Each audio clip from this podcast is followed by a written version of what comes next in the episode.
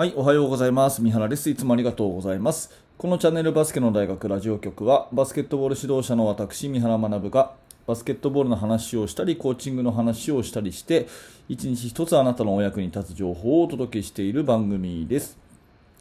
はい、えー今日も聞いていただいてありがとうございます。12月3日の金曜日になりました。皆様いかがお過ごしでしょうか？最近ね、私が住んでいる地域もすっかり寒くなってですね、すっごい冬だなって一気に感じますね。えー風邪などをひかないように今日も、えー頑張ってください。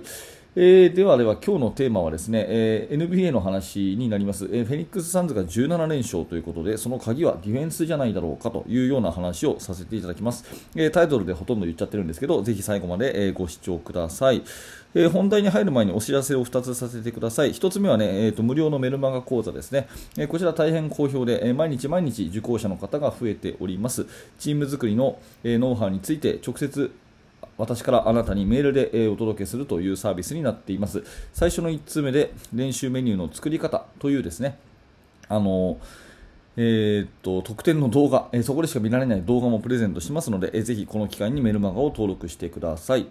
えそれともう1個はですね、この YouTube のメンバーシップ機能を使ったプレミアムリスナーというやつですね。えこのバスケの大学ラジオ局は毎朝、えー放送をしているんですが、えもっと踏み込んだ話、え私のね、現在今考えていることだったりとか、今挑戦していることとか、今自分のチームでやっている取り組みとかですね、えーそんなような話とか、あと質問に答えるコーナーとかですね、そういった、えーもうちょっと踏み込んだ話をですね、えープレミアムリスナーということでやっております。こちら YouTube メンバーシップの方を使った機能でして、えー月額790円になるんですけれども、えー熱心な指導者の方ね、より深く学びたいという方には、えー非常に有益な放送をしているというふうな自負がありますので、えーぜひ興味のある方は、えー覗いてみてください。パソコンの画面で YouTube の、画面を開くとですね、メンバーになるというボタンがあるので、そこをクリックしていただくか、または動画の説明欄のところにリンクがありますので、そこからですね、覗いてみてください。よろしくお願いします。えーではでは、えー本題になりますが、えー NBA の話ですね、フェニックス・サンズが17連勝ということで、えー非常に好調なチームですね、フェニックス・サンズといえばですねクリス・ポール、非常に人気のある選手ですよね、クリス・ポールを中心とした、え非常にアップテンポなチームで、え昨年は優勝するかというところまで行ったんですが、まあ、惜しくも準優勝と。で期待のかかる今シーズンなんですけれども、えー現在17連勝ということで、これね、結構すごいことだと思います。うん、やっぱり連勝するってね、なかなかできなくて、で特にその12月1日の日の、あれですね、えっとゴールデンステートウォリアーズ戦ですよね、それがすごく良、あのーまあ、良かったというか、えインパクトのある試合だったと思います。今シーズンね、えウォリアーズも非常に好調で、あの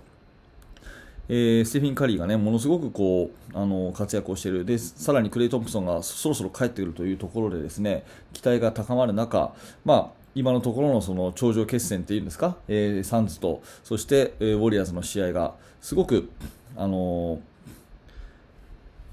注目をされたわけですよね。で、その時にやっぱ鍵となったのは、えステフィン・カリーを今シーズン最初の12点に抑えたというところだと思います。で、リバウンドに関しては少し取られたというところで、オフェンスリバウンドを確か15本かな、えーまあ、ウォリアーズが取ったというところなんですが、まあ、カリーを12点に抑えた。まあ、これ、多分ね、えーと、私もフルゲーム見てないんですけれども、スイッチディフェンスとかを多用したんじゃないかなというふうに思います。まあ、そんなようなところでですね、えー12点に抑えたというところと、あと相手にね、ターンオーバーを22回誘発させたと。22回ウォリアーズにターンオーバーを誘発させたというところが、この日の勝負は決め手になったそうですね。で、この日の、まあ、途中、えーエースのデビン・ブッカーが、ちょっと足を痛めて、えー前半で欠場というようなアクシデントに見舞われたもののですね、えー最終的には104対96で勝ったと。で、球団記録タイとなるですね、フェニックス・サンズ史上最も強いチームといえる、えー17連勝を記録しているということで、えーさらに、えーまあ、あのちょっとね、えー怪我のところが気になりますけども、さらに連勝記録があの伸びるんじゃないかなというような、そんな期待があるということですよね。で今日この話でね、言いたいのは、あのフェニックス・サンズほどのですねアップテンポな攻撃の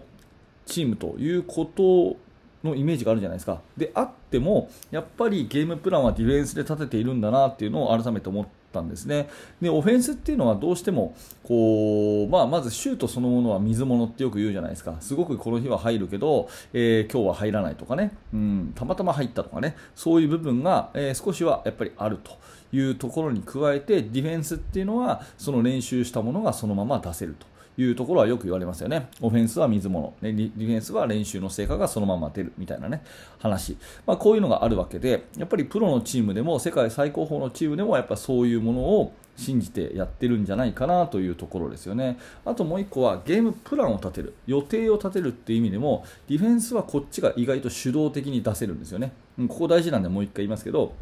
ディフェンスは自分たちが主導的にプランを立てられるんですよ。まあ、例えて言うならばですね、えー、今日はオールコートのマンツーマンで行こうと。ね、で今日はスイッチディフェンスで行こうというふうに決めてやることはディフェンスは100%できるんですね。ただ逆にですね、オフェンスの方で今日はね、スイッチに対するオフェンスをしようとか、今日はオールコートマンツーマンに対するプレスのオフェンスをしようとかっていう対策は、オフェンスは最初から立てられないですよね。まあ、要するにですね、えーと、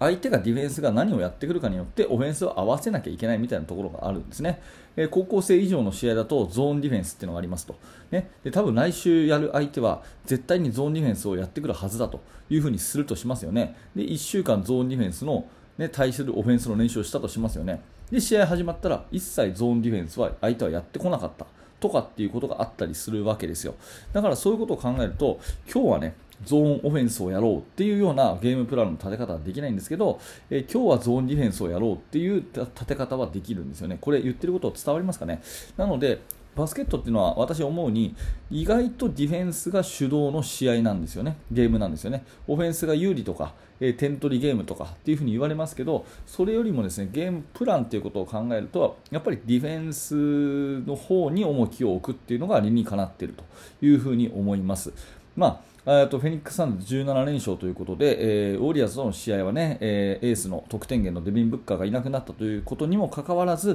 っぱりディフェンスの勝利だというふうに、まあ、メディアが報じていて、やっぱ私もね、ハイライト見る限りそんな感じがしたので、やっぱりその頂上決戦であってもディフェンスっていうものを、えーまあ、ベースにね、ゲームプランを考えているっていうところは改めて思いましたし、え、やっぱりその自分たちがやってきたことを出すっていうことで言うとオフェンス以上にディフェンスの方がやりやすい、うん、そういう意味では、えプランも立てやすいと、ね、今日はね、えプレあの対策してきたプレスの運び方のをしっかりやろうぜって言ってもね相手がプレスをしてこなかったらそれできないわけですから、まあ、そういうようなことを考えると、まあ、ディフェンスを中心にゲームプランを立てていくっていうのはこれが王道であり、まあ、バスケットはそもそもそういうゲーム意外と点取りゲームではなくて大事なのはディフェンスっていうところをね腑に落とすとまた見えてくるものも違うのかなと思って今日はこんなお話をさせていただきました。はい今日のテーマはフェニックス・サンズが、え17連勝ということで鍵はディフェンスかという話でゲームプランはディフェンスを中心に立てた方がえー、確実ですよというそんなお話をさせていただきました、えー、何らかあなたの参考になれば嬉しく思いますはい、えー、今日の動画がですね、えー、あなたのお役に立ったということであれば、ぜひグッドのボタンを押して応援してくださると嬉しいです。チャンネル登録もよろしくお願いいたします。え、そしてですね、バスケの大学研究室では、え、最新のチーム作りに関する、え、現在進行形のアイデアをですね、ほぼほぼ毎日2000文字ぐらいの記事にして投稿しております。興味のある方は動画の説明欄からバスケの大学研究室覗いてみてください。はい、本日も最後までありがとうございました。三原学でした。それではまた。